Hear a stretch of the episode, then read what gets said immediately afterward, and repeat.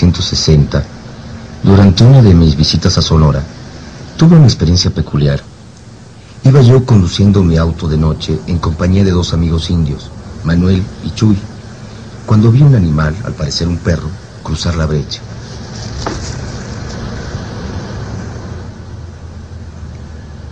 ¿Vieron eso?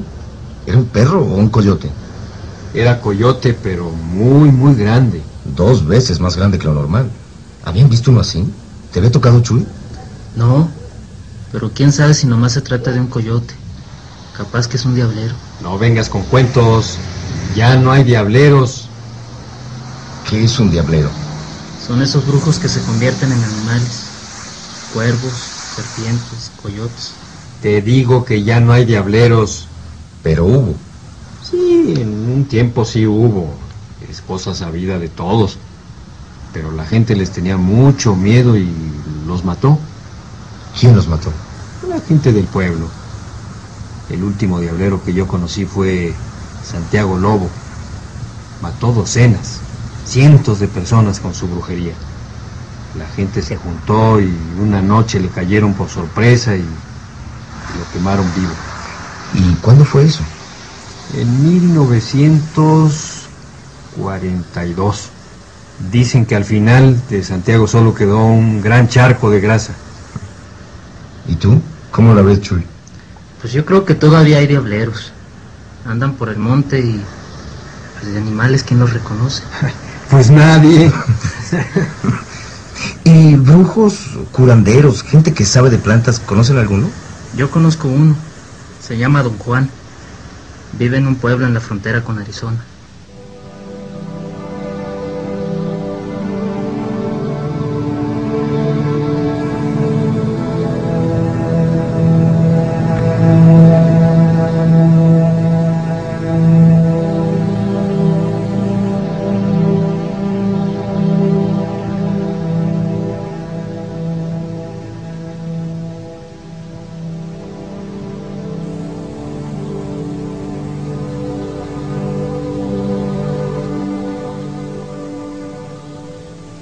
1960 yo era estudiante de antropología en la Universidad de California y viajaba frecuentemente a Sonora para juntar información sobre las plantas medicinales usadas por los indios de la zona. Días después del extraño incidente del coyote, esperaba yo un autobús en un pueblo fronterizo de Arizona. Me acompañaba Chuy, mi guía en la región.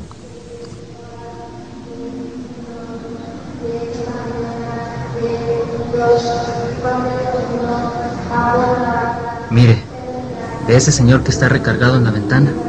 ¿El anciano de pelo blanco? Ese. Es don Juan, el que le platiqué. Sabe mucho de plantas, de peyote y todo eso. Preséntamelo, Chuy.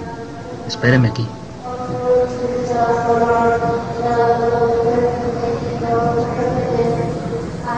Chuy saludó al anciano indio. Don Juan era de estatura mediana. Su cabello blanco y corto le tapaba un poco las orejas, acentuando la redondez del cráneo. Era muy moreno. Las hondas arrugas de su rostro le daban apariencia de viejo, pero su cuerpo parecía fuerte y ágil. Venga, lo voy a presentar. Mucho gusto, señor. Soy Carlos Castaneda. Yo soy Juan Matus para servirle. Con permiso, ahí los dejo platicando. Voy a comprar una cosa.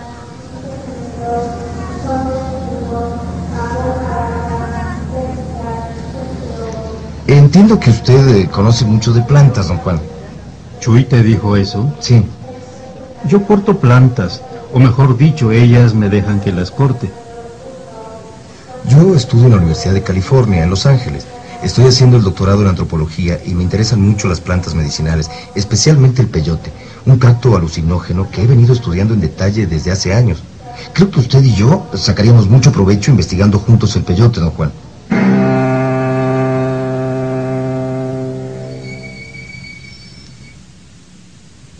En ese momento, cuando yo creía estar formulando una presentación seria, sobria y verosímil, don Juan meneó despacio la cabeza. Luego la alzó y me miró de lleno a los ojos. Fue una mirada formidable. No era amenazadora en modo alguno, pero me atravesó e inmediatamente se me trabó la lengua y no, no pude proseguir mis peroratas.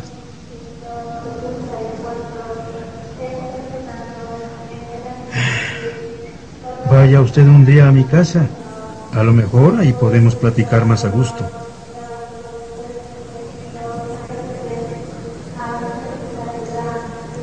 ¿Qué pasó? ¿Platicaron del peyote? Sí, pero... Pero la verdad que creo que metí la pata. A don Juan en el pueblo todos lo conocen, pero nunca lo mencionan. Por algo será. ¿Sabes dónde vive? Mm, Pues puedo averiguarlo.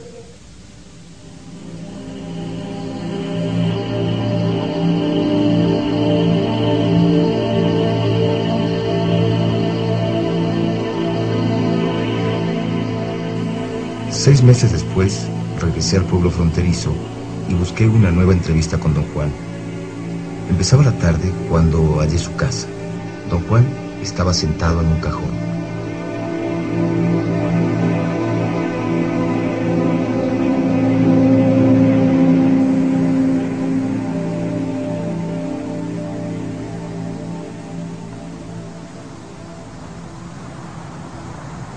¿Viste conmigo? Sí, don Juan. ¿Cómo le ha ido? Bien. ¿Y a ti? Muy bien.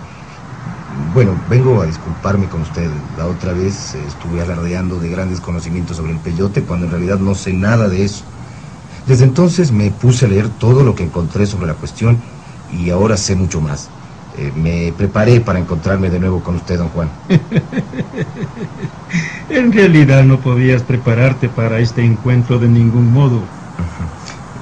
Como sea, sigo muy interesado en estudiar las plantas medicinales. A mí me gusta caminar mucho. ¿Me acompañarías a caminar por el desierto? Sí, con mucho gusto. No va a ser un día de campo.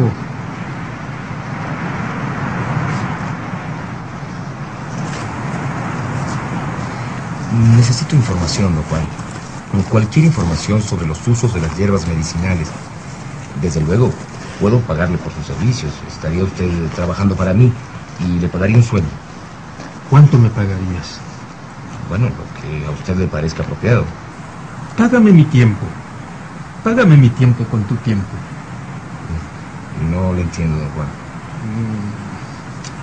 No hay nada que decir de las plantas, así que no puedo aceptar tu dinero. ¿Qué haces con tu bolsillo? ¿Estás jugando con tu pito? Eh, no, no, no. Tomo notas en una libreta. Si quieres escribir, escribe. ¿No me molesta?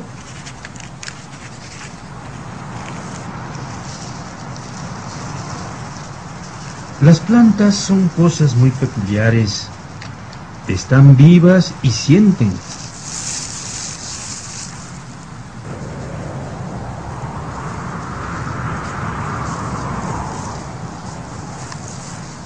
¿Oyes? Las hojas y el viento están de acuerdo conmigo. Vamos a sentarnos en esas piedras. Ayúdeme, don Juan, y yo, como una No recompensa... tienes que pagarme. Puedes preguntarme lo que quieras. Te diré lo que sé y luego te diré lo que se puede hacer con eso. A lo mejor no hay nada que aprender de las plantas porque no hay nada que decir de ellas. ¿Cómo dice usted? Ya ves, el mundo está de acuerdo conmigo. Sí. ¿Es usted de Arizona, don Juan? Sí. ¿Y tú de dónde eres? Vengo de Sudamérica. Es grande ese lugar. ¿Vienes de todo él? No, nací en un país, crecí en otro y ahora ando por acá. En esto nos parecemos. Yo ahora vivo aquí, pero en realidad soy un yaqui de Sonora. No me diga. Yo soy de... Ya sé, ya sé. Tú eres quien eres de donde eres, igual que yo soy un yaqui de Sonora. Vamos a devolvernos.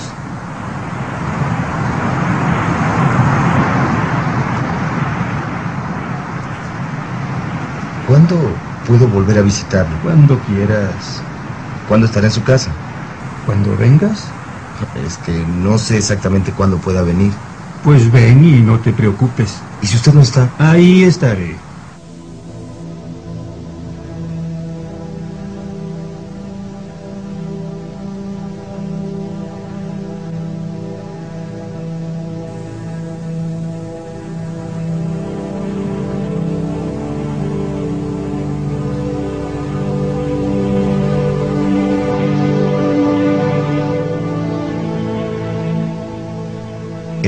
Diciembre de 1960 hice una nueva visita a don Juan. Lo encontré sentado en el suelo con la espalda contra la pared.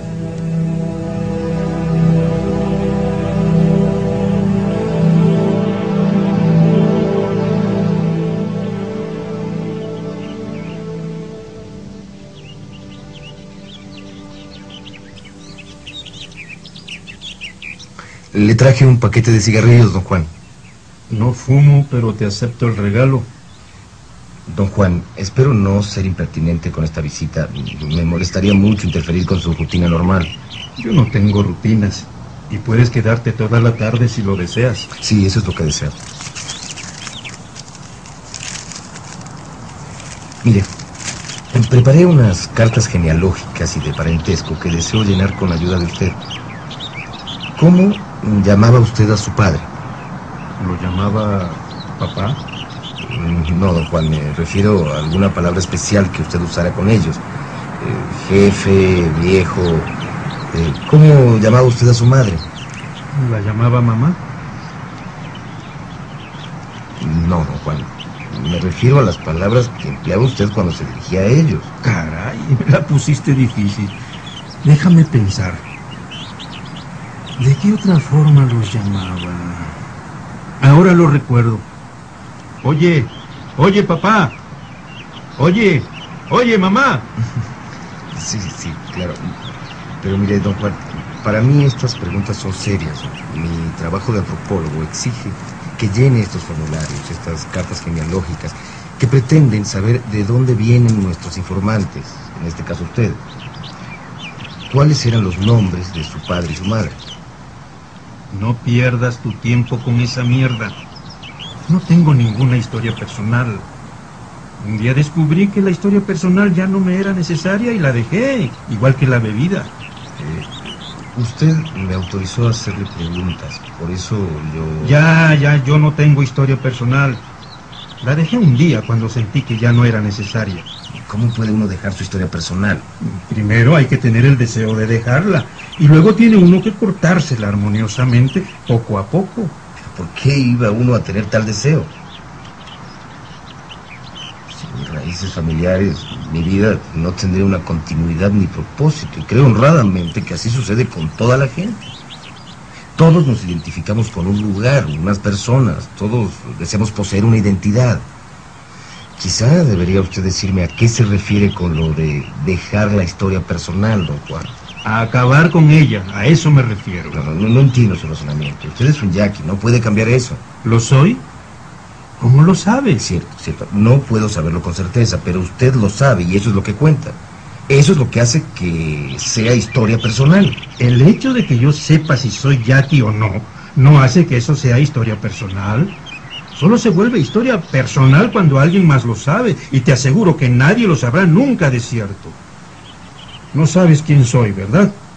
Jamás sabrás quién soy ni qué soy, porque no tengo historia personal. ¿Tú tienes padre? Sí. Tu padre es un ejemplo de lo que estoy diciendo. Él sabe mucho de ti, conoce todo lo tuyo. Así pues te tiene resuelto por completo, sabe quién eres y qué haces, y no hay poder sobre la tierra que lo haga cambiar de parecer acerca de ti.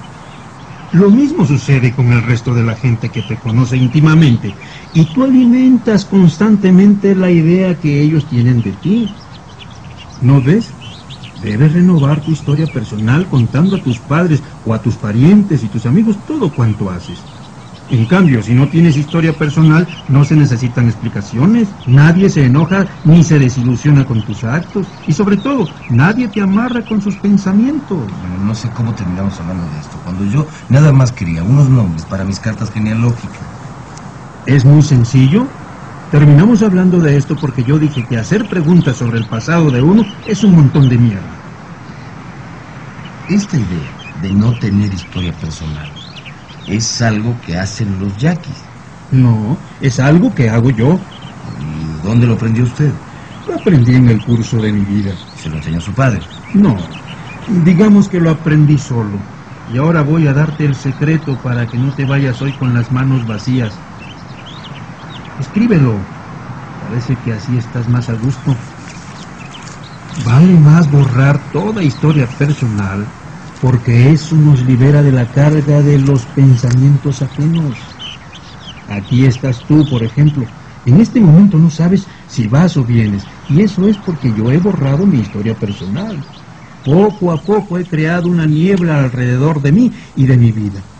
Ahora, nadie sabe de cierto quién soy ni qué hago. Pero usted mismo sabe quién es, ¿no? Por supuesto que no.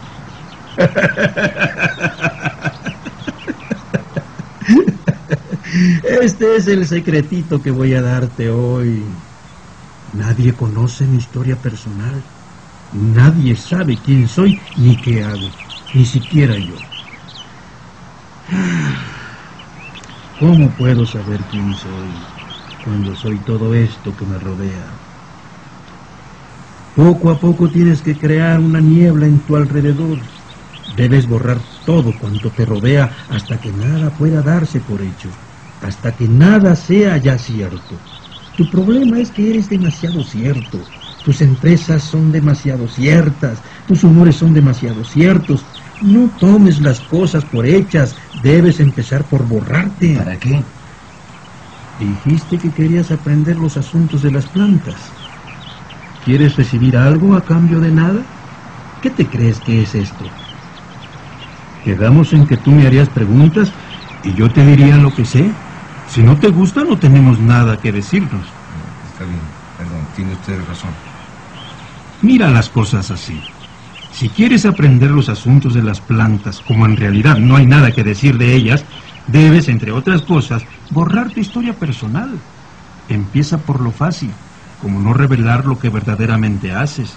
Luego debes dejar a todos los que te conozcan bien. Así construirás una niebla a tu alrededor. Ay, pero eso es absurdo. ¿Por qué no va a conocerme la gente? ¿Qué hay de malo en ello? Lo malo es que una vez que te conocen, te dan por hecho. Y desde ese momento no puedes ya romper el lazo de sus pensamientos. A mí en lo personal me gusta la libertad ilimitada de ser desconocido. Nadie me conoce con certeza constante, como te conocen a ti, por ejemplo. Pero eso sería mentir.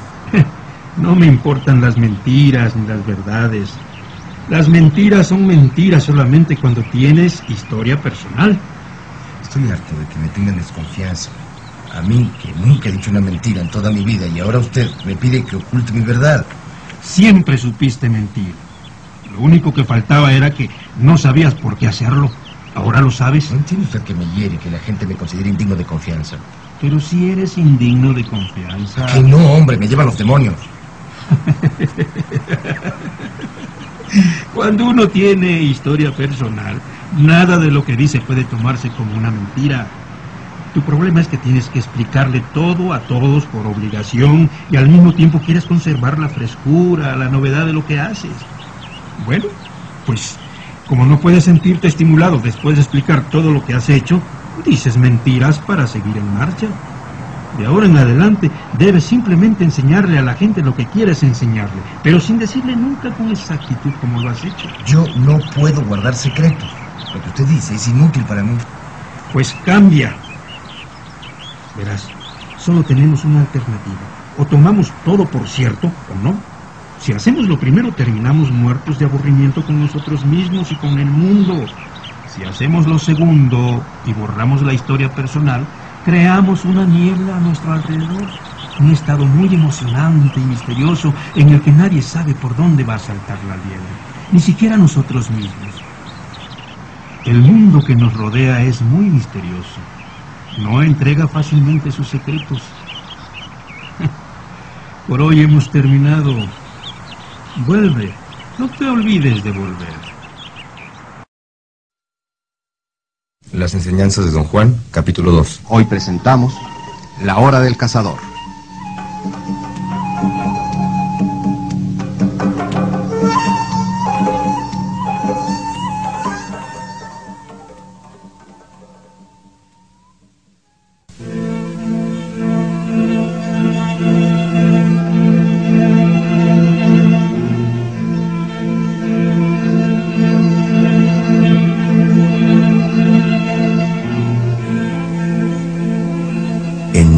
1960 tuve mi primer encuentro con Don Juan, un brujo yaqui a quien pedí ayuda para mi investigación antropológica sobre plantas curativas. Visité a Don Juan a lo largo de un año y a partir de cierto momento Creí haber ganado su confianza. Una mañana de junio de 1961, don Juan y yo salimos del pueblo fronterizo de Arizona donde él habitaba con rumbo al Chaparral. ¿Me va usted a enseñar cómo usar el peyote, don Juan? Para conocer a Miscalito no basta la intención. Él es cosa muy seria. Bueno, mi intención es totalmente seria y no pretendo otra cosa que... No vuelvas a mencionar el asunto a menos que yo te lo pida. Tú tienes facilidad para la cacería y eso es lo que debes aprender, a cazar. Ya no vamos a hablar de plantas.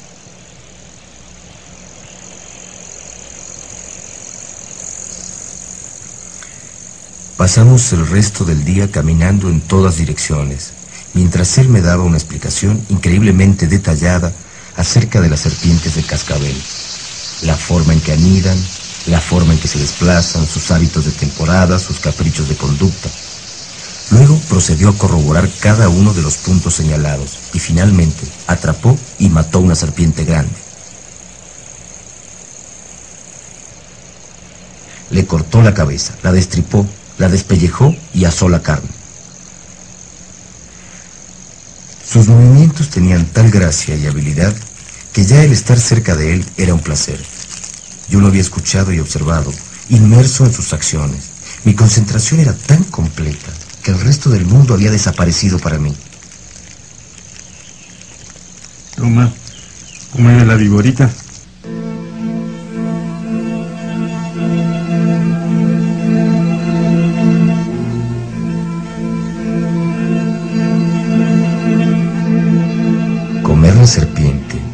Duro retorno al mundo de los asuntos ordinarios. Sentí náusea al empezar a mascar un bocado de carne. El asco no, no tenía fundamento, pues la carne era deliciosa, pero, pero mi estómago parecía ser una unidad independiente. Apenas me fue posible pasarlo.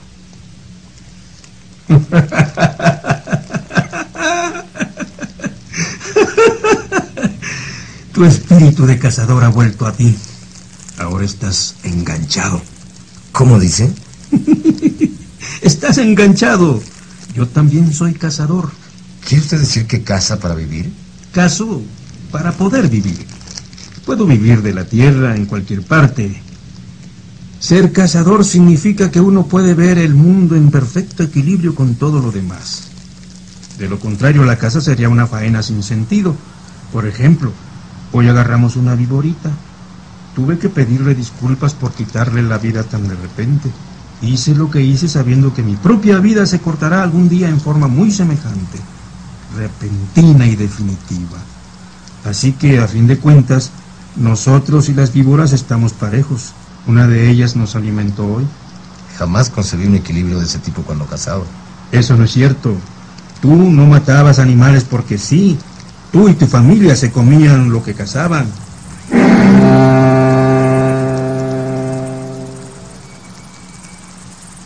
¿Cómo lo supo usted? Hay ciertas cosas que sé, así nomás. No puedo decirte cómo. De verdad creo que tienes buena mano para la casa. Y nos estábamos yendo por donde no era. A lo mejor estarás dispuesto a cambiar tu forma de vida para volverte cazador. No estoy seguro de que me interese volverme cazador. No tiene que interesarte ni que gustarte. Tienes una inclinación natural. Creo que a los mejores cazadores no les interesa cazar. Lo hacen bien, eso es todo. Los cazadores tienen que ser individuos muy agudos. Un cazador deja muy pocas cosas al azar. He estado tratando de convencerte de que debes aprender a vivir en forma distinta. Hasta ahora no he podido. No había nada de lo que pudieras agarrarte. Ahora es diferente. He hecho volver tu viejo espíritu de cazador a lo mejor cambias a través de él. No quiero hacerme cazador, don Juan. Acuérdese que mi interés son las plantas medicinales. Usted ha hecho que me aparte de mi propósito original y a estas alturas ya no sé claramente qué es lo que más me interesa. Eso está bueno, realmente muy bueno. Si no tienes una imagen tan clara de lo que quieres, tal vez te hagas más humilde. Soy un cazador, aprendí a hacerlo.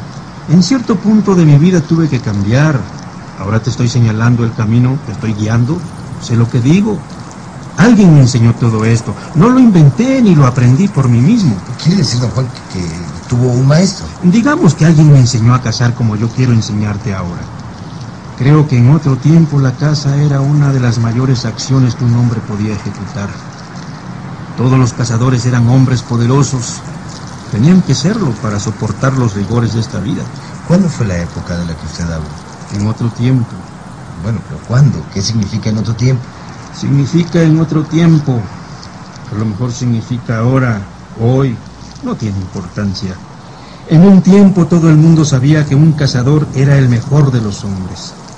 Ahora no todos lo saben, pero sí un número suficiente de personas. Yo lo sé. Algún día tú lo sabrás. ¿Ves lo que quiero decir?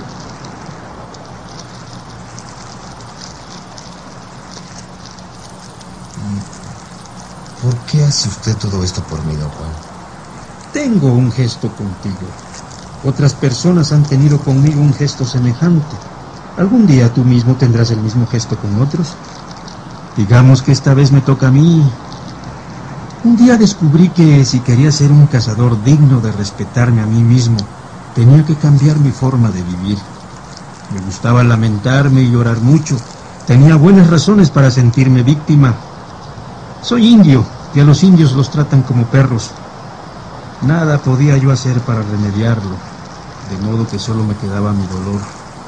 Pero entonces mi buena suerte me salvó y alguien me enseñó a cazar. Y me di cuenta de que la forma como vivía no valía la pena de vivirse. Así que la cambié. Pero yo estoy contento con mi vida, Juan. ¿Por qué tendría que cambiarlo? A veces me siento un sol. El mundo me importa poco. Luego despierto y me río. Luego despierto y me río. Soy mucho menos que nada.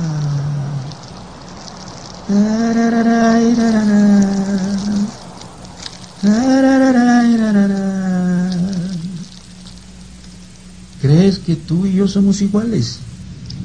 Eh, pues, Bueno, somos iguales.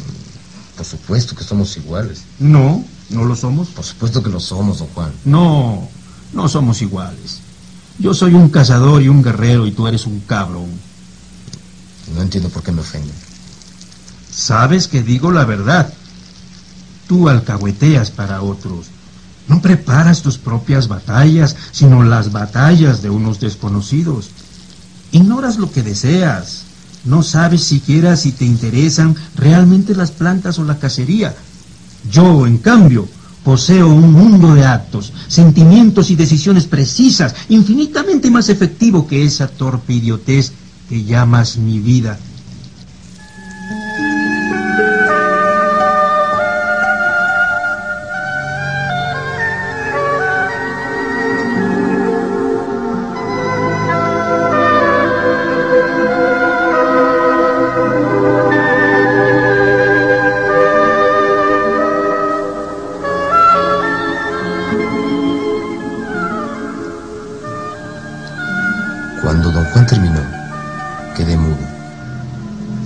Sin agresividad ni presunción, pero con tal fuerza que yo ni siquiera estaba enojado. Permanecimos en silencio. Me sentía apenado y no se me ocurría nada que decir.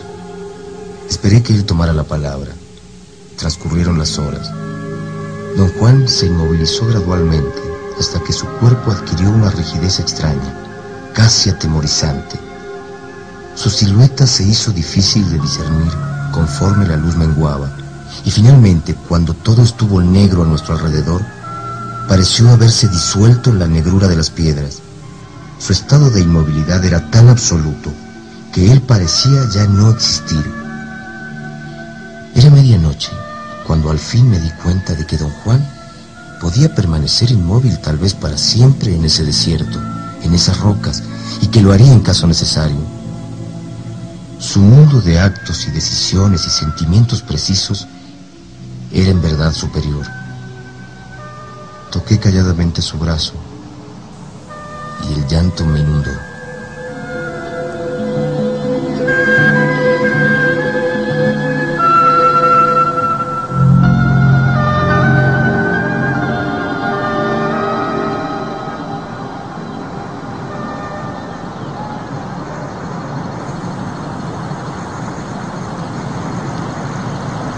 Varios días, don Juan me tuvo cautivado con su conocimiento de detalles precisos sobre el comportamiento de la casa.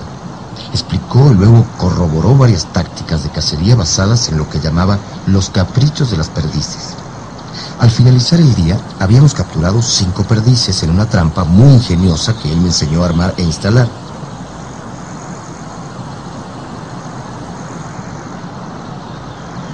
Suelta tres perdices, con dos nos alcanza.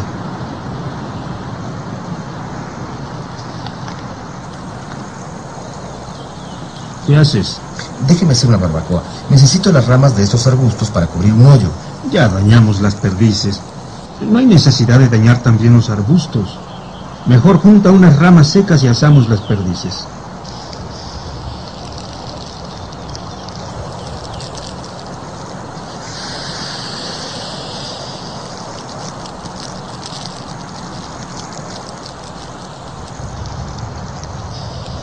Negarle que las perdices estaban sabrosas, pero si usted hubiera dejado todo en mis manos, yo habría cocinado las cinco perdices como barbacoa y créame que entonces sí habríamos comido algo exquisito. Sin duda. Pero si haces todo eso, tal vez nunca saldríamos enteros de este sitio. ¿Qué quiere decir usted? ¿Qué nos lo impediría? Los matorrales, las perdices, todo lo de aquí se juntaría. Ay, nunca sé cuándo habla usted en serio. Tienes una idea rara de lo que significa hablar en serio. Yo río mucho porque me gusta reír, pero todo lo que digo es totalmente en serio, aunque no lo entiendas. ¿Por qué debería ser el mundo solo como tú crees que es? ¿Quién te dio la autoridad para decir eso?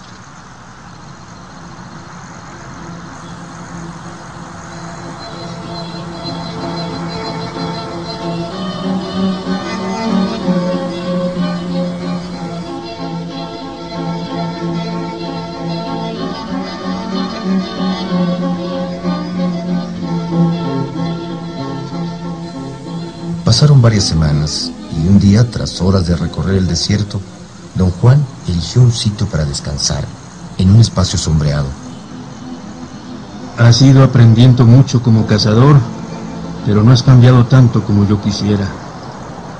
Tu vida es una rutina. En eso se equivoca usted. Mi vida nunca ha sido una rutina. Fue y es una rutina. Es una rutina fuera de lo común y eso te da la impresión de que no es una rutina. Pero yo te aseguro que lo es. ¿Cuáles son mis rutinas? Todo cuanto haces es una rutina. ¿No somos todos así? No todos. Yo no hago cosas por rutina. Tú te preocupas por comer todos los días a eso de las 12, y a eso de las 6 de la tarde, y a eso de las 8 de la mañana. A esas horas te preocupas por comer, aunque no tengas hambre. Ahora te dispones a convertir la casa en una rutina. Ya has marcado tu paso en la cacería, hablas a cierta hora, comes a cierta hora y te quedas dormido a cierta hora. Ser cazador es mucho más que atrapar animales. Un cazador digno de serlo no captura animales porque pone trampas ni porque conoce las rutinas de su presa, sino porque él mismo no tiene rutinas. Esa es su ventaja. No es de ningún modo como los animales que persigue metidos en rutinas pesadas y en caprichos eh, previsibles como los de las víboras o las perdices. El cazador es libre, fluido, imprevisible. Don Juan, perdón, pero no puedo concebir una vida sin rutinas. Has observado las costumbres de los animales en el desierto. Comen o beben en ciertos lugares, anidan en sitios precisos, dejan su huella de cierta manera. De hecho, un buen cazador puede prevenir o reconstruir todo cuanto hace. Me parece que tú te portas como tu presa. Una vez en mi vida alguien me dijo a mí lo mismo. De modo que no eres el único. Todos nosotros nos portamos como la presa que perseguimos. Eso, por supuesto, nos hace ser la presa de algún otro. Ahora bien, el propósito de un cazador que conoce todo esto es dejar de ser él mismo una presa. ¿Ves lo que quiero decir? Sí, don Juan, pero yo estoy haciendo lo posible. No, no estoy de acuerdo. No estás haciendo lo posible. Nada más dices eso porque te suena bien. De hecho, has estado diciendo lo mismo acerca de todo cuanto haces. Llevas años haciendo lo posible sin que sirva de nada. Necesito hablar con usted francamente, don Juan, pero tiene que escucharme. Las cosas no son tan sencillas. Quiero decir que... Todos somos tontos, toditos, y tú no puedes ser la excepción. Siempre te sientes obligado a explicar tus actos como si fueras el único hombre que se equivoca en la tierra. Es tu viejo sentimiento de importancia. Tienes demasiada. También tienes demasiada historia personal. Por otra parte, no te haces responsable de tus actos. No usas tu muerte como consejera. Y sobre todo, eres demasiado accesible. En otras palabras, tu vida sigue siendo el desmadre que era cuando te conocí. No entiendo muchas de las cosas que usted dice. A veces usted muy oscuro, no sé. Estamos en un mundo extraño, has de saber. ¿Sí? No estamos hablando de lo mismo. Para ti el mundo es extraño porque cuando no te aburre, estás enemistado con él. Para mí, el mundo es extraño porque es estupendo, pavoroso, misterioso, impenetrable. Mi interés ha sido convencerte de que debes hacerte responsable para estar aquí, en este maravilloso mundo, en este maravilloso desierto, en este maravilloso tiempo. Enemistarse con el mundo o aburrirse de él es parte de la condición humana. Pues cámbiala. Si no respondes al desafío, igual te valdría estar muerto. Nómbrame un asunto, un elemento de tu vida que haya ocupado todos tus pensamientos. Bueno, el arte. Siempre quise ser artista y dediqué muchos años de mi vida a intentar serlo, pero bueno, fracasé. Nunca has aceptado la responsabilidad de estar en este mundo impenetrable. Por eso nunca fuiste artista y quizá nunca seas cazador. ¿Crees tener mucho tiempo? ¿Mucho tiempo para qué? ¿Crees que tu vida va a durar para siempre? No, no, no, no lo creo. Entonces, ¿qué esperas para cambiar? Su deseo de cambiar mi forma de vida es... Bueno, me atemoriza, lo siento arbitrario. En cierto sentido estoy de acuerdo, pero el hecho de que usted siempre sea el que decide las cosas, el amo, vuelve la situación insostenible. No tienes tiempo para esta explosión, idiota. Esto, lo que estás haciendo ahora, puede ser tu último acto sobre la tierra. Puede muy bien ser tu última batalla. No hay poder capaz de garantizar que vayas a vivir un minuto más. Ya lo sé. No, no lo sabes. Si lo supieras, serías un cazador. No tienes tiempo. No tienes tiempo, amigo mío. Esa es una desgracia de los seres humanos. Ninguno de nosotros tiene tiempo suficiente y tu continuidad no tiene sentido en este mundo de pavor y misterio. Sus constantes referencias a la muerte son las que más me provocan pavor. Ya sé que de todos modos vamos a morir. Yo no te invito a que te preocupes por tu muerte. Te invito a que la uses. Pon tu atención en el lazo que te une con tu muerte, sin remordimiento, ni tristeza, ni preocupación. Pon tu atención en el hecho de que no tienes tiempo y deja que tus actos fluyan de acuerdo con eso. Que cada uno de tus actos sea tu última batalla sobre la tierra. Solo bajo tales condiciones tendrán tus actos el poder que les corresponde. No es natural vivir con la idea constante de nuestra muerte, don Juan. Nuestra muerte espera, y este mismo acto que estamos realizando ahora puede muy bien ser nuestra última batalla sobre la tierra. Un cazador da a su última batalla el respeto que merece. Ahora rastrea un conejo, atrápalo, mátalo, desóllalo y asa su carne antes del crepúsculo.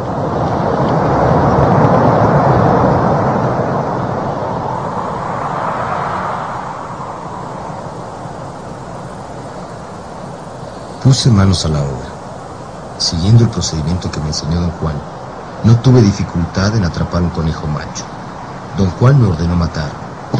Metí la mano en la trampa para agarrar el conejo. Lo tenía asido de las orejas y lo estaba sacando cuando me invadió una súbita sensación de terror. Don Juan no me había enseñado a matar animales. Solté el conejo y miré a don Juan. No puedo matar. ¿Por qué no? Nunca lo he hecho. Pero has matado cientos de aves y otros animales. Con un rifle, no a mano limpia. ¿Qué importancia tiene? El tiempo de este conejo ya se acabó. Mátalo. No puedo. El conejo tiene que morir. ¿No lo entiendes? Yo también he sido ese conejo. Al carajo. Este conejo queda libre. Una profunda emoción me estremecía. Y metí de nuevo la mano. Y no pude agarrar. Hice un nuevo intento y volví a fallar.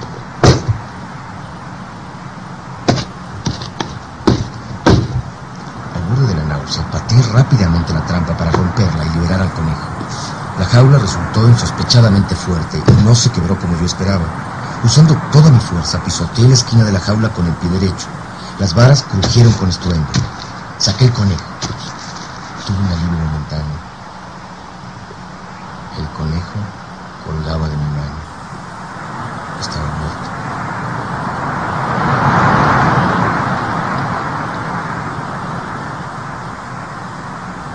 Debes desollarlo y asarlo antes de que termine el crepúsculo.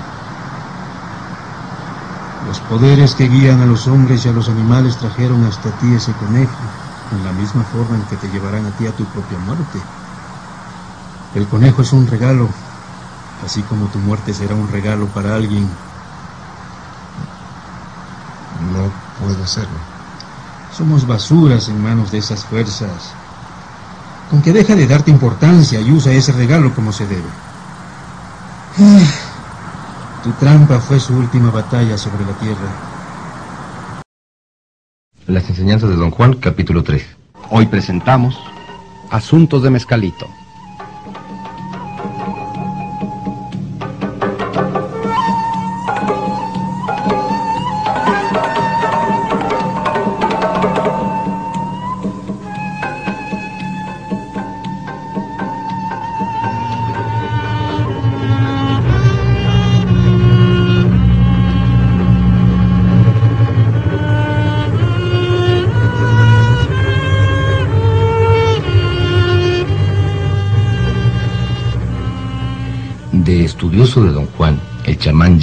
Conocí en un pueblo fronterizo de Arizona, me convertí en su discípulo.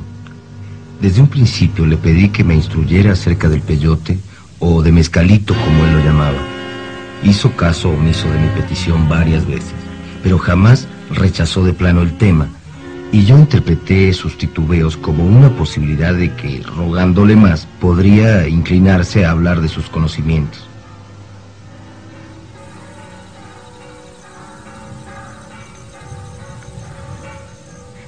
¿Me va usted a enseñar sobre el peyote, don Juan? ¿Para qué quieres emprender un aprendizaje así? Quiero de veras que me enseñe usted lo que se hace con el peyote.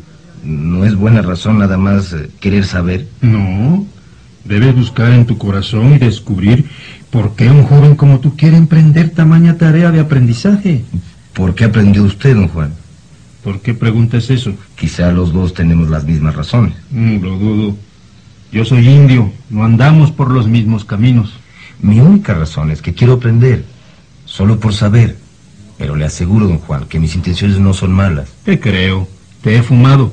¿Cómo dice? No importa, conozco tus intenciones. ¿Quiere usted decir que veo a través de mí? Puedes decirlo así. Entonces, ¿me enseñará? No.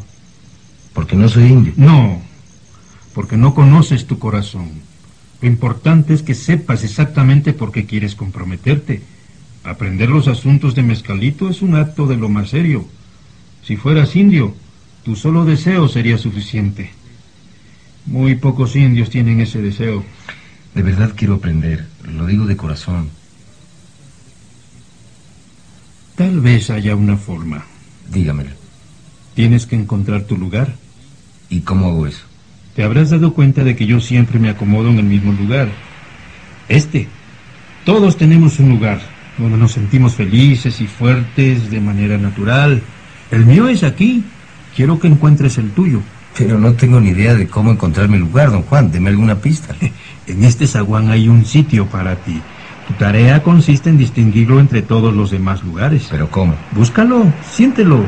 Don Juan, este zaguán tiene unos tres metros y medio por dos y medio. El número de sitios posibles es enorme.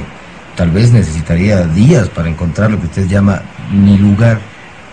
La prisa no se lleva con el conocimiento. Resolver la adivinanza que te he puesto tal vez te cueste días, pero si no lo resuelves puedes irte. Yo sé dónde es tu lugar, de modo que no puedes mentirme. Solo si das con él, aceptaré tu deseo de aprender los asuntos de Mezcalito.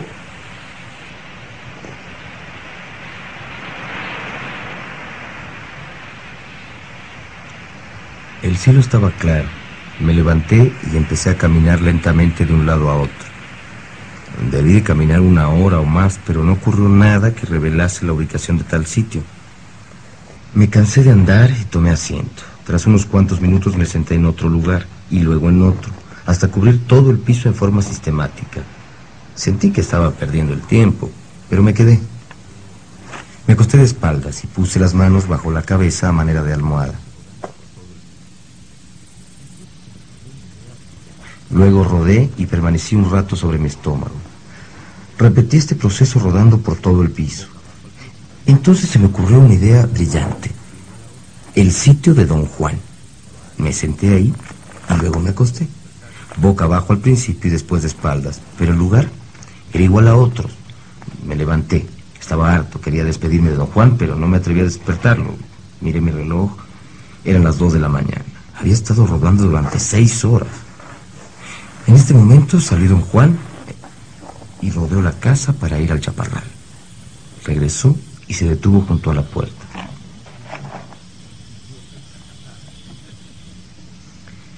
Ay, he buscado caminando, acostado, rodando y no siento nada. Me siento idiota y fracasado. no me sorprende. Has procedido mal. No has usado los ojos. Usted no me dijo que usara los ojos. Es posible sentir con los ojos cuando no están mirando de lleno las cosas. Usa tus ojos.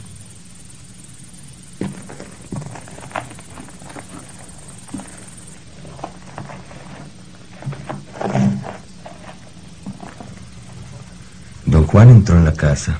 Tuve la certeza de que me había observado. De otra manera, no podía saber que yo no había estado usando los ojos.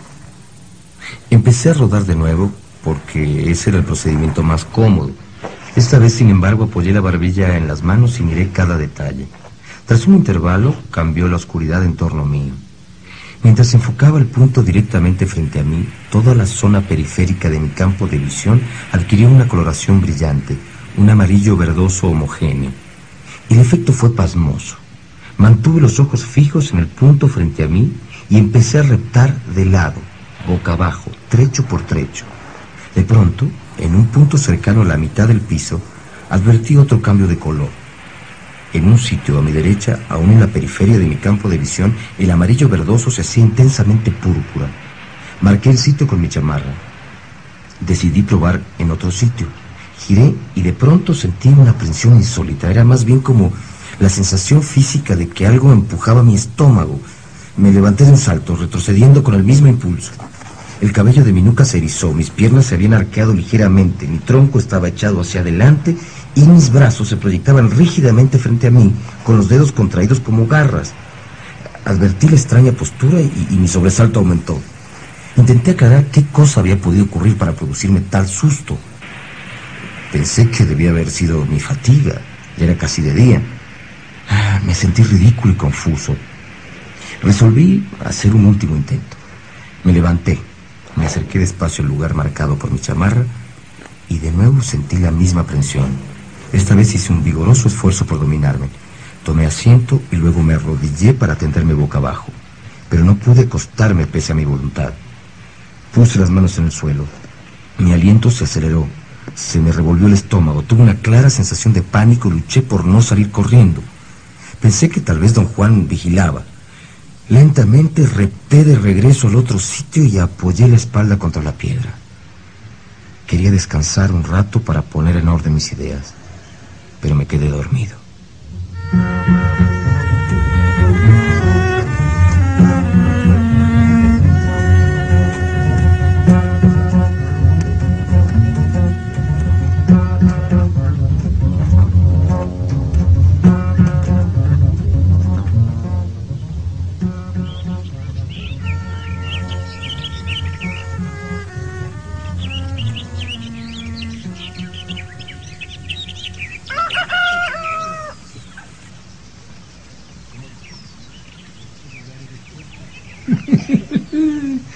Allá está tu lugar.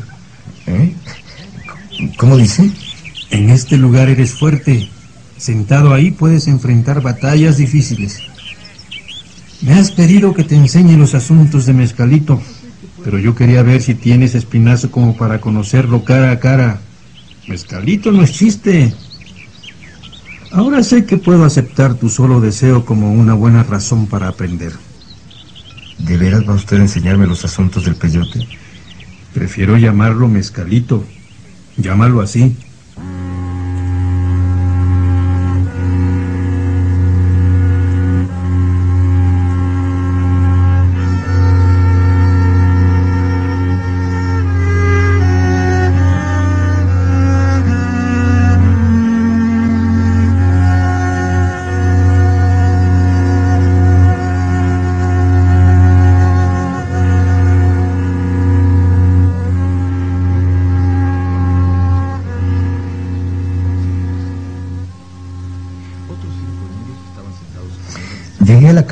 Juan la noche del viernes 7 de agosto de 1961. Otros cinco indios estaban sentados con él en el zaguán de su casa. Después de los saludos permanecimos en silencio una media hora. A las siete y media todos se levantaron de repente y fueron hacia la parte trasera de la casa. Don Juan me hizo señas de seguirlos y todos subimos a una camioneta de carga estacionada ahí.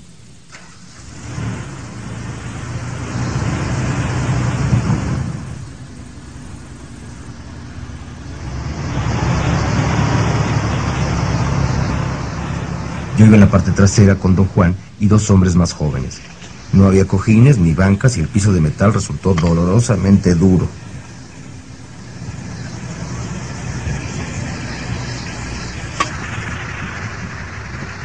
Vamos a la casa de un amigo mío.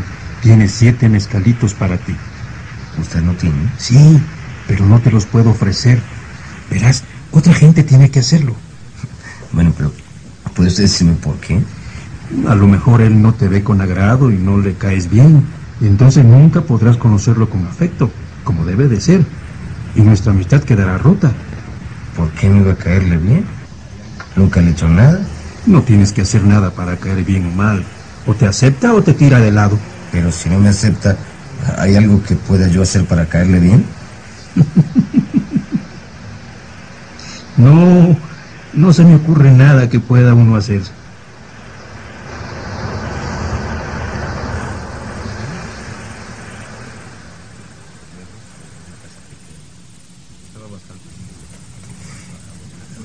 Debimos haber viajado al menos una hora antes de detenernos frente a una casa pequeña. Estaba bastante oscuro. Bajamos de la camioneta y entramos.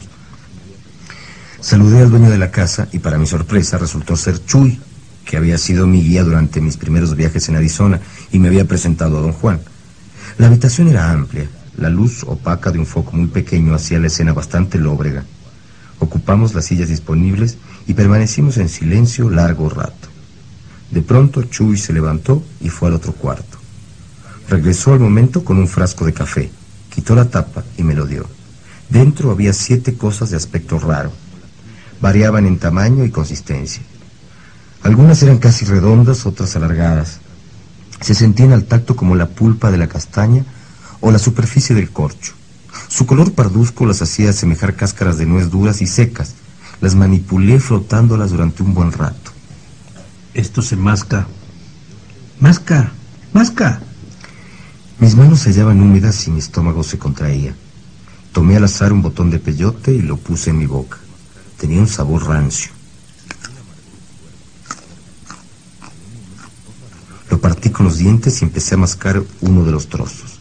Sentí un amargor fuerte, acerbo. En un momento toda mi boca quedó adormecida. El amargor crecía conforme yo mascaba, provocando un increíble fluir de saliva. Tras un rato masqué otro pedazo. Mi boca estaba tan entumecida que ya no pude sentir el amargor. Momentos después, Chuy se puso de pie e invitó a todos a salir al zaguán.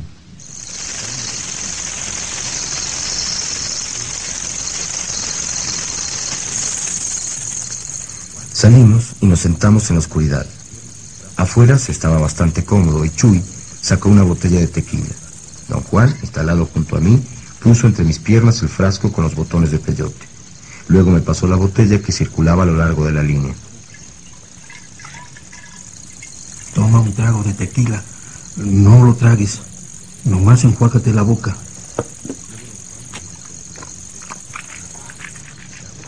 decía don Juan, y se disipó un poco el sabor amargo. Luego don Juan me dio un trozo de higo seco una vez que lo hube masticado me entregó un pedazo de carne seca. Comí la carne e inmediatamente después reanudé la ingestión de peyote.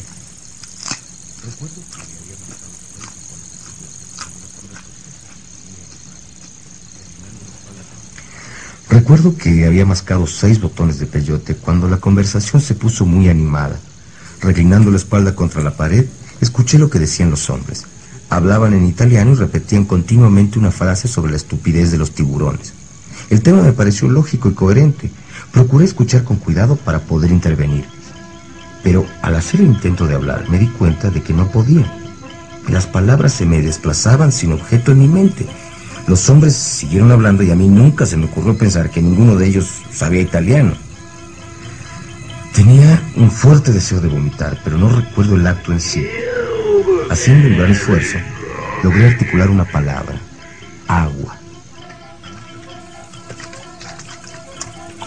Don Juan trajo una cacerola grande, la puso en el suelo junto a la pared. También trajo una taza o lata pequeña, la llenó en la cacerola y me la dio. No bebas el agua, nomás enjuágate la boca.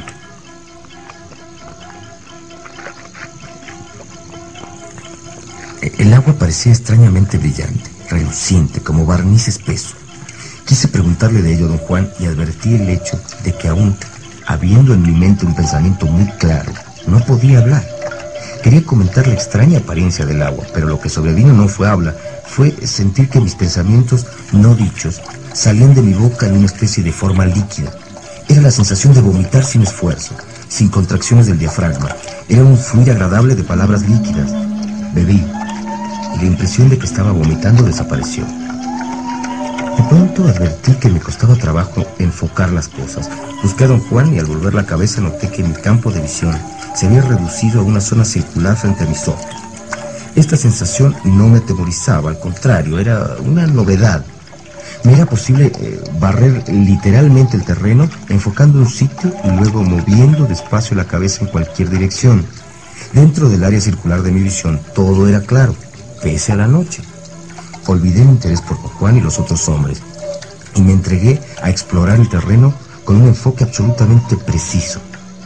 Moví la cabeza a la izquierda para enfocar el agua. Hallé el fondo de la cacerola. Alcé ligeramente la cabeza y vi acercarse un perro negro de tamaño mediano. Lo vi venir hacia el agua. El perro empezó a beber. Quise apartarlo con la mano. Enfoqué en él mi visión concentrada para llevar a cabo el movimiento de empujarlo. Y de pronto lo vi transparentarse. El agua era un líquido reluciente y viscoso. La vi bajar por la garganta del perro dentro de su cuerpo. La vi correr pareja todo lo largo del animal y luego brotar por cada uno de sus pelos. Vi el fluido iridiscente viajar a lo largo de cada pelo individual y proyectarse más allá de la pelambre para formar una melena larga, blanca, sedosa.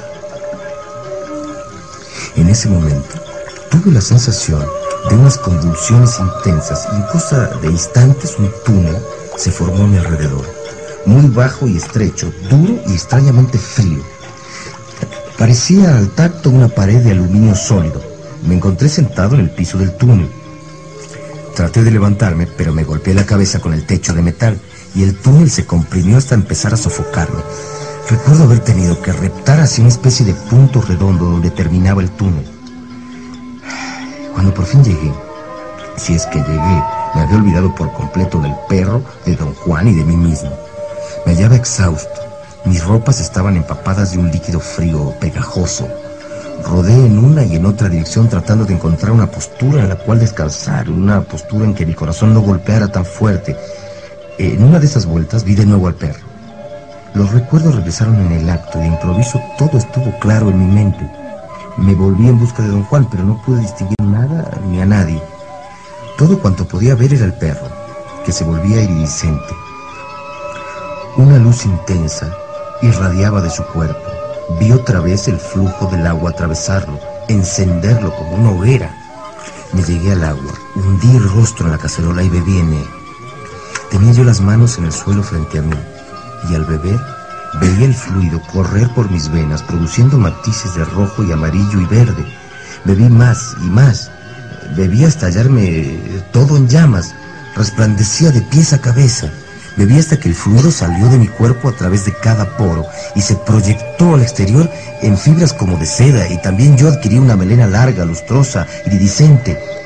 Miré al perro y su melena era como la mía. Una felicidad suprema llenó mi cuerpo y corrimos juntos hacia una especie de tibieza amarilla procedente de algún lugar indefinido. Y ahí jugamos, jugamos y forcejeamos hasta que yo supe sus deseos y él supo los míos.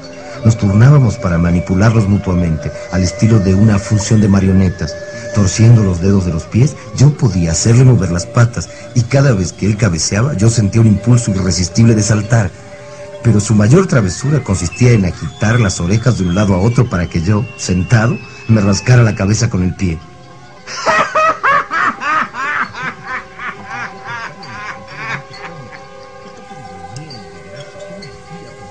Aquella acción me parecía total e insoportablemente cómica. Qué toque de ironía y de gracia, qué maestría, pensaba yo. Me poseía una euforia indescriptible. Reía hasta que casi me fue imposible respirar. Tuve la, la clara sensación de no poder abrir los ojos. Me encontraba mirando a través de un tanque de agua. Fue un estado largo y muy doloroso, lleno de angustia de no poder despertar y de a la vez estar despierto. Luego lentamente el mundo se aclaró y entró en foco.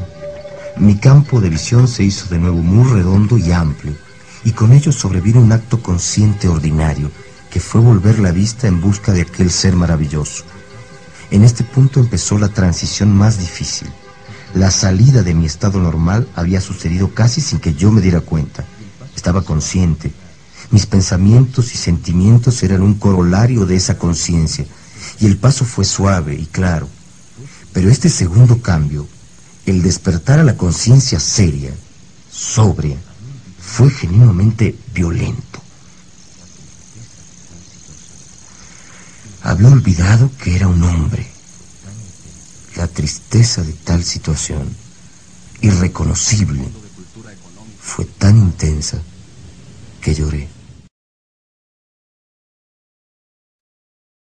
Hoy presentamos Un cazador de poder.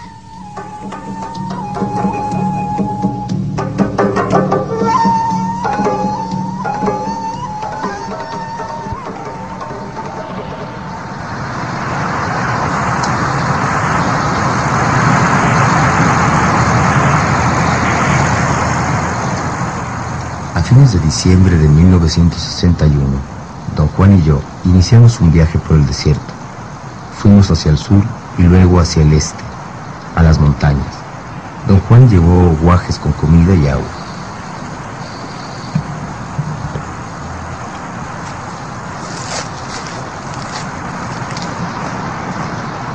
No te me despegues, Carlos. Esta es una región que no conoces y no hay necesidad de arriesgarse. Vas en busca de poder y todo cuanto haces cuenta. Vigila el viento, sobre todo al fin del día.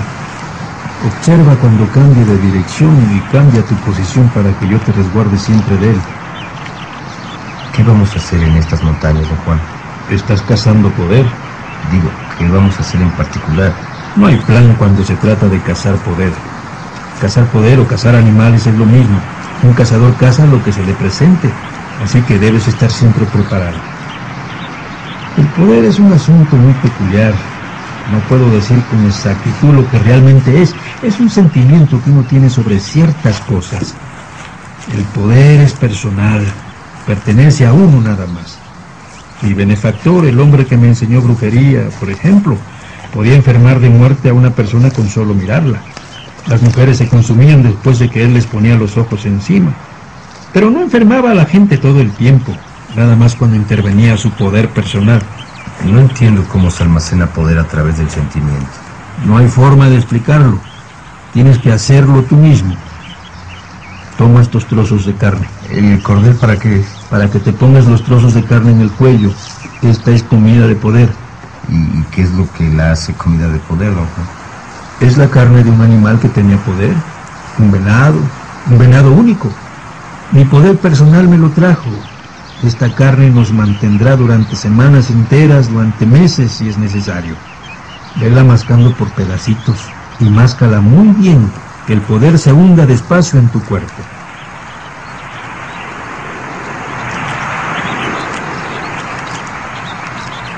Vigila el viento, no dejes que te haga perder el paso y no dejes que te fatigue Masca tu comida de poder y escóndete del viento detrás de mi cuerpo. El viento no me hará daño a mí, nos conocemos muy bien.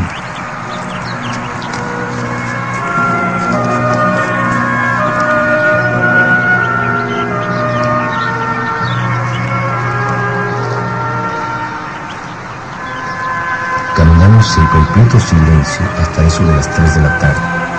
Masticar la carne seca era en verdad vigorizante y observar los cambios repentinos en la dirección del viento se convirtió en un asunto misterioso hasta el punto de que todo mi cuerpo parecía sentir los cambios antes de que ocurrieran. Tenía la impresión de poder sentir las oleadas de aire como una especie de presión en la parte superior de mi pecho, en los bronquios. Nos adentramos en una profunda cañada y luego subimos uno de sus lados hasta una pequeña meseta en la empinada ladera de una montaña enorme. Estábamos bastante alto, casi en la cima. Don Juan trepó a una gran roca en el extremo de la meseta y me ayudó a hacer lo mismo. Pude ver una cueva muy grande, de escasa hondura, cerca de la cima de la montaña. Don Juan trepó hacia la cueva como una cabra montés. Me maravilló su estupenda agilidad. Yo me arrastré lentamente, empapado y rigor hacia el lugar.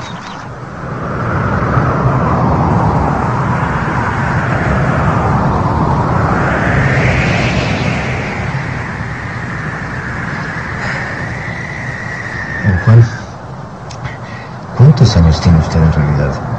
Muchos jóvenes no podrían hacer lo que usted hace. Soy tan joven como quiero. Esto también es cosa de poder personal. Si vas juntando poder, tu cuerpo puede realizar hazañas increíbles. En cambio, si disipas tu poder, te pones viejo y gordo de la noche a la mañana. ¿Qué vamos a hacer aquí? Aquí vamos a acampar. Fíjate en esta cueva. Es demasiado poco profunda para una fiera, demasiado abierto para nido de ratas y demasiado ventosa para los insectos.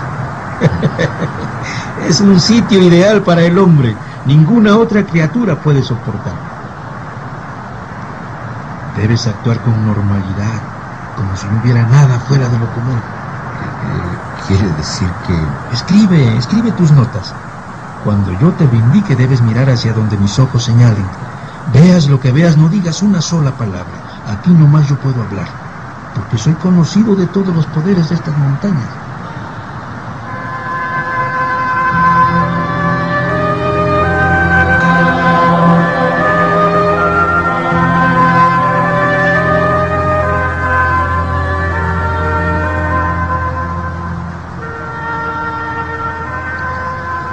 Las instrucciones de don Juan y escribí durante más de una hora. Me embebí en la tarea. De pronto sentí un leve toque en el brazo y vi que los ojos y la cabeza de don Juan se movían para señalar un banco de niebla que se hallaba a unos 200 metros de distancia y descendía de la cima de la montaña.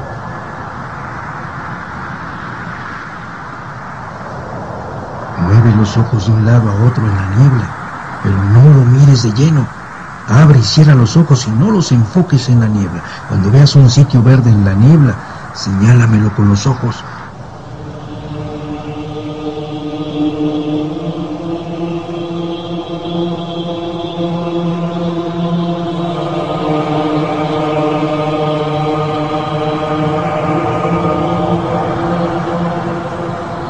Moví los ojos de izquierda a derecha a lo largo del banco de niebla que lentamente caía sobre nosotros. Pasó tal vez media hora. Estaba oscureciendo. De pronto, mirando sin enfocar, pude percibir una zona verdosa. Se lo indiqué a don Juan y él me ordenó mirar en ese lugar sin parpadear. Observé de nuevo. Entonces vi un puente que unía la montaña en la que nos encontrábamos y el banco de niebla frente a mí. En cierto momento la visión fue tan completa que yo podía discernir la oscuridad de la parte bajo el puente propiamente dicho en contraste con el claro color arenoso de su costado. Atónito contemplé el puente. Entonces me alcé a su nivel, o, bien el puente bajó al mío. De pronto me hallaba viendo una viga recta frente a mí. Era una viga sólida, inmensamente larga, angosta y sin barandales, pero lo bastante amplio para caminar sobre ella. Don Juan me sacudió vigorosamente por el brazo. Sentí mi cabeza oscilar de arriba abajo y luego noté que los ojos me ardían terriblemente.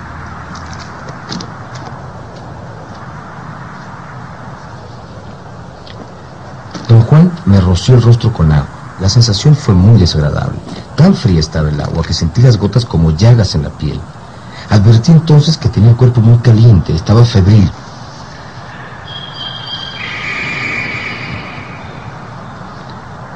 Oí, muy un grito de ave extraño y prolongado.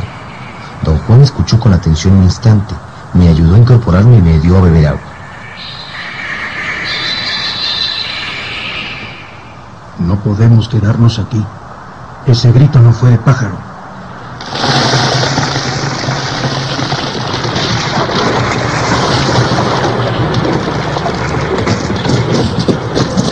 Descendimos de la cueva y empezamos a caminar aceleradamente hacia el este. De un momento a otro oscureció tanto que era como si hubiese una cortina frente a mis ojos. La niebla se antojaba una barrera insuperable. Nunca me había dado cuenta de lo paralizante que era la niebla de noche. No podía concebir cómo caminaba don Juan. Yo me hacía su brazo como un ciego, sintiendo que caminaba al borde de un precipicio. Don Juan, que parecía conocer el terreno hasta el último detalle, en cierto punto me detuvo y me hizo tomar asiento. Yo no me atrevía a soltar su brazo. Mi cuerpo sentía, sin el menor lugar a dudas, que me hallaba sentado en un monte con forma de cúpula y que si me movía una pulgada a la derecha caería irremisiblemente en un abismo. De repente, don Juan se apartó de mí y sin el apoyo del cuerpo caí al suelo. Al tocar tierra, recobré mi sentido del equilibrio. Yacía en un área llana. Toqué hojas y ramas secas en el suelo.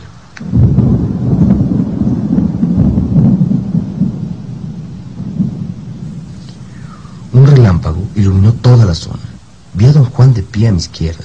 Vi árboles enormes y una cueva a pocos metros detrás de él. Don Juan me dijo que me metiera en el hoyo. Entré por él, reptando, y me senté de espaldas contra la roca. Sentí a don Juan inclinarse sobre mí. No vayas a hablar.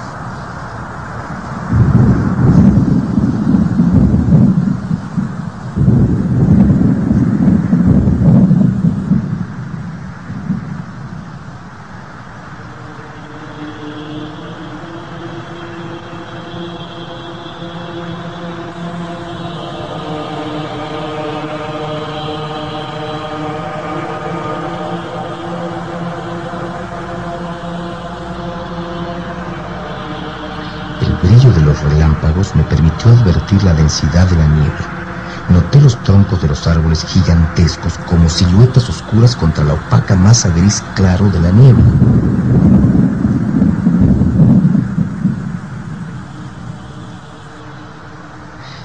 La niebla era como una densa sustancia blanquecina colgada entre los altos árboles, pero justo frente a mí, al nivel del suelo, la niebla estaba disipándose.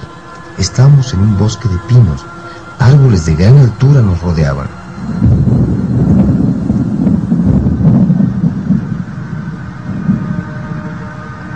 Esta es una batalla de poder. La niebla y el rayo están confabulados y tú estás metido en esto. Así que debes mantenerte vigilante.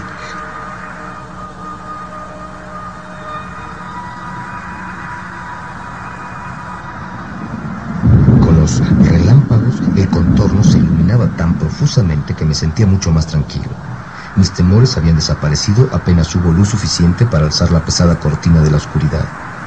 Poco a poco, la tormenta eléctrica fue alejándose y la niebla se disipó.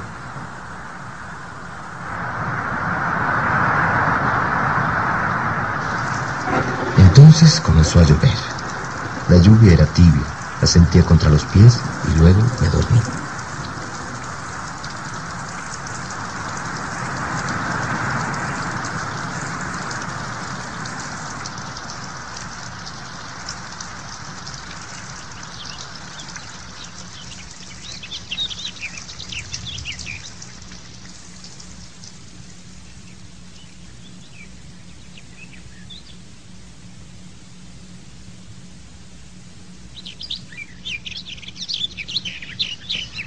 Me despertó el ruido de los pájaros. Alrededor buscando a don Juan. No estaba ahí. Antes de poder hacerme cualquier pregunta, sufrí un sobresalto al ver a mi alrededor.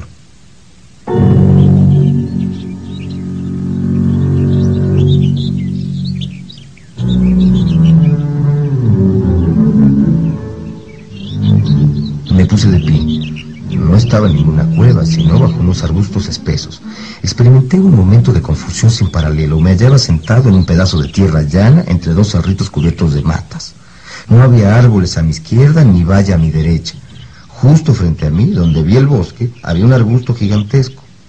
Rehusé creer lo que presenciaba. La incoherencia de mis dos versiones de realidad me hizo tentalear en busca de cualquier explicación. Se me ocurrió que don Juan, aprovechando mi profundo sueño, me hubiera llevado a cuestas hasta otros sitios sin despertarme.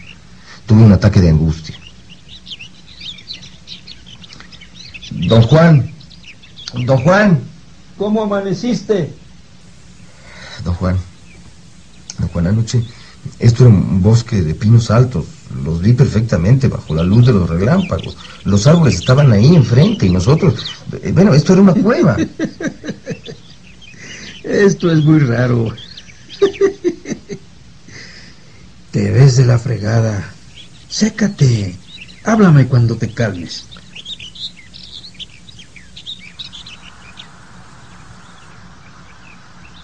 Me quité la ropa y me senté en el sol a secarme. Sentí que la única manera de relajarme era escribir. Comí mientras trabajaba en mis notas. Después de un par de horas me hallaba más tranquilo y llamé a don Juan. Respondió desde un sitio cercano a la cumbre de la colina. Me dijo que subiese a donde se encontraba. Cuando llegué, me ordenó que comiera de mi carne de poder. Empecé a mascar un poco de carne seca de venado. Y en ese momento tuve la ocurrencia de que tal vez la carne contenía una sustancia psicotrópica, lo que explicaría las alucinaciones de la noche anterior. Por un momento casi sentí alivio. Si don Juan había puesto algo en la carne, mis espejismos eran perfectamente comprensibles.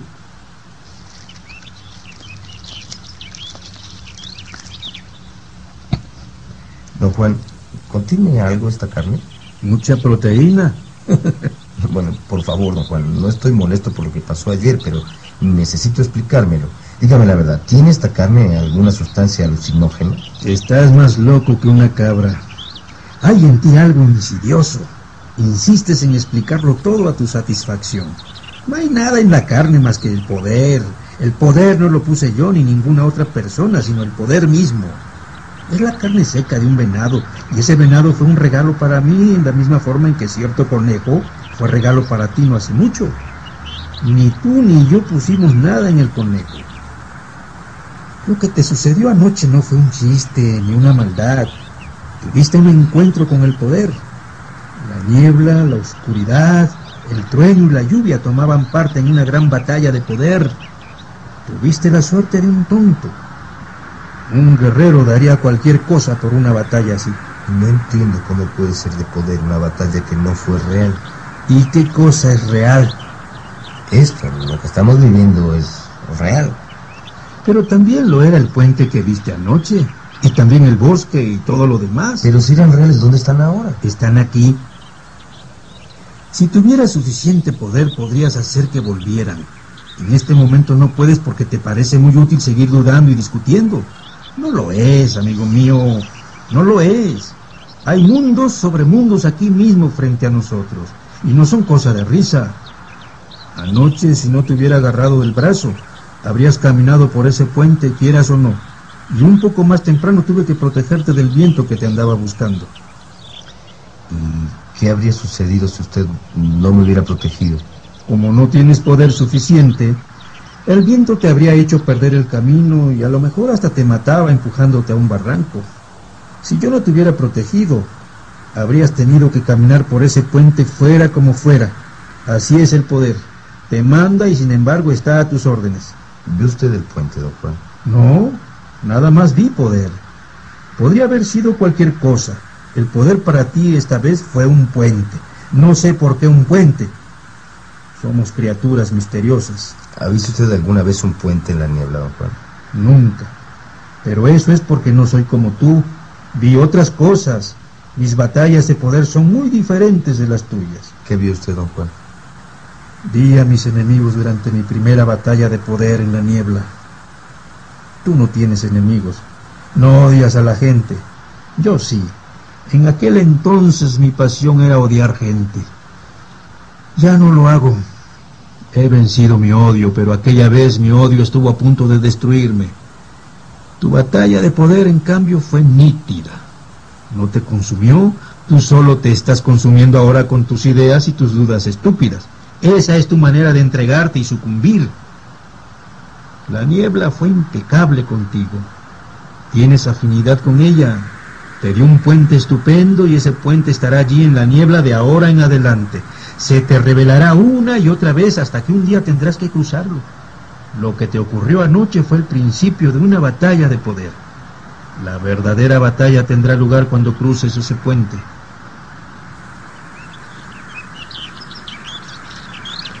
En algún momento dejé de escuchar a don Juan. Seguía jugando con la idea de que la carne seca podía haber sido causante de las alucinaciones. Entregarme a ese pensamiento me aplacaba. Entonces don Juan, como si leyera mi pensamiento, añadió, No te esfuerces queriendo resolver el problema. El mundo es un misterio. Esto lo que estás mirando no es todo lo que hay. El mundo tiene muchas cosas, tantas que es inacabable. Cuando estás buscando la respuesta, lo único que haces en realidad es tratar de volver familiar el mundo. Tú y yo estamos aquí mismo en el mundo que llamas real simplemente porque los dos lo conocemos. Tú no conoces el mundo del poder, por eso no puedes convertirlo en una escena familiar. Usted sabe que en realidad no le puedo discutir ese punto, pero mi mente tampoco puede aceptarlo. de veras estás loco, pero no importa. Yo sé lo difícil que es vivir como un guerrero. Si hubieras seguido mis instrucciones y ejecutado todos los actos que te enseñé, ya habrías tenido poder suficiente para cruzar el puente aquel. Poder suficiente para ver y para parar el mundo. Pero ¿por qué tengo yo que querer poder, don Juan? Ahora no se te ocurre una razón, pero si guardas suficiente poder, el mismo poder te hallará una buena razón. Suena locura, ¿verdad? ¿Y para qué quería usted poder, don Juan? Soy como tú. No quería, no hallaba razón para tenerlo. Tuve todas las dudas que tú tienes y nunca seguí las instrucciones que me daban, o nunca creí seguirlas. Sin embargo, pese a mi estupidez, junté suficiente poder y un día mi poder personal hizo desplomarse el mundo. Pero ¿por qué querría alguien parar el mundo? Nadie quiere, esa es la cosa. Nada más ocurre. Y una vez que sabes cómo es parar el mundo, te das cuenta de que hay razón para ello. Verás, una de las artes del guerrero es derribar el mundo por una razón precisa y luego restaurarlo para seguir viviendo. Deme una razón precisa para parar el mundo. No puedo decirte eso. Se necesita demasiado poder para saberlo. Algún día vivirás como guerrero pese a ti mismo. Para tal entonces habrás quizás guardado suficiente poder personal para responder tú mismo esa pregunta. Te he enseñado casi todo lo que un guerrero necesita conocer para lanzarse al mundo a juntar poder por sí solo. Pero sé que no puedes hacerlo y debo ser paciente contigo. Sé de plano que se necesita luchar toda una vida para estar a solas en el mundo del poder. Eh, olvidé darle cuerda a mi reloj. ¿Qué hora es, don Juan? Es temprano. Debemos esperar hasta que se junte niebla en la cima de la montaña. Y luego debes pararte tú solo en esta laja y agradecer a la niebla sus favores. Deja que llegue y te envuelva. Yo estaré cerca para prestar ayuda si es necesario. Es horrible. No puedo evitar sentir miedo. No puedes dejar estos montes desolados sin dar las gracias. Un guerrero jamás vuelve la espalda al poder sin pagar los favores recibidos.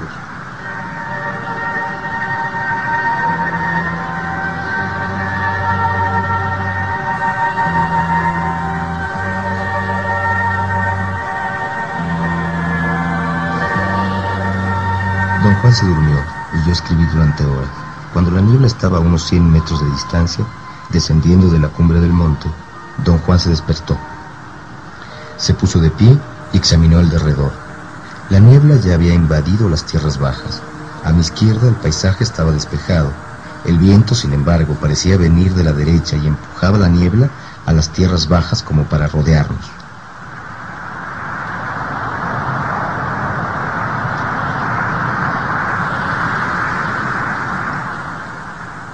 No te muevas. Los ojos. Cuando la niebla nos rodee por completo, solo entonces nos iremos de aquí.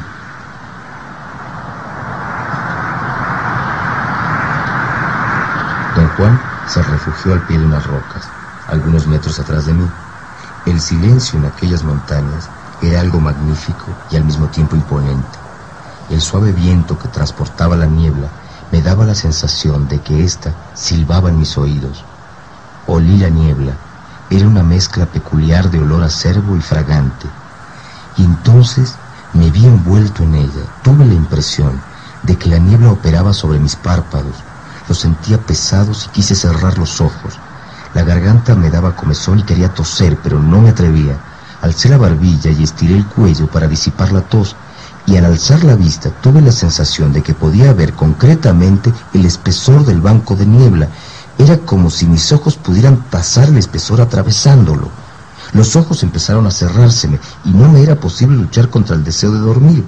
Sentí que en cualquier momento iba a derrumbarme por tierra.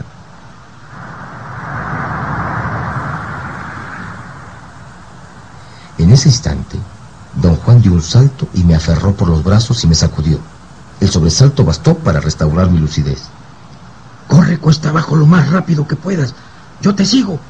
Tú eres el guía. Es tu batalla de poder. Necesitas claridad para que salgamos de aquí sanos y salvos. Si no tienes el ánimo de un guerrero, nunca saldremos de la niebla.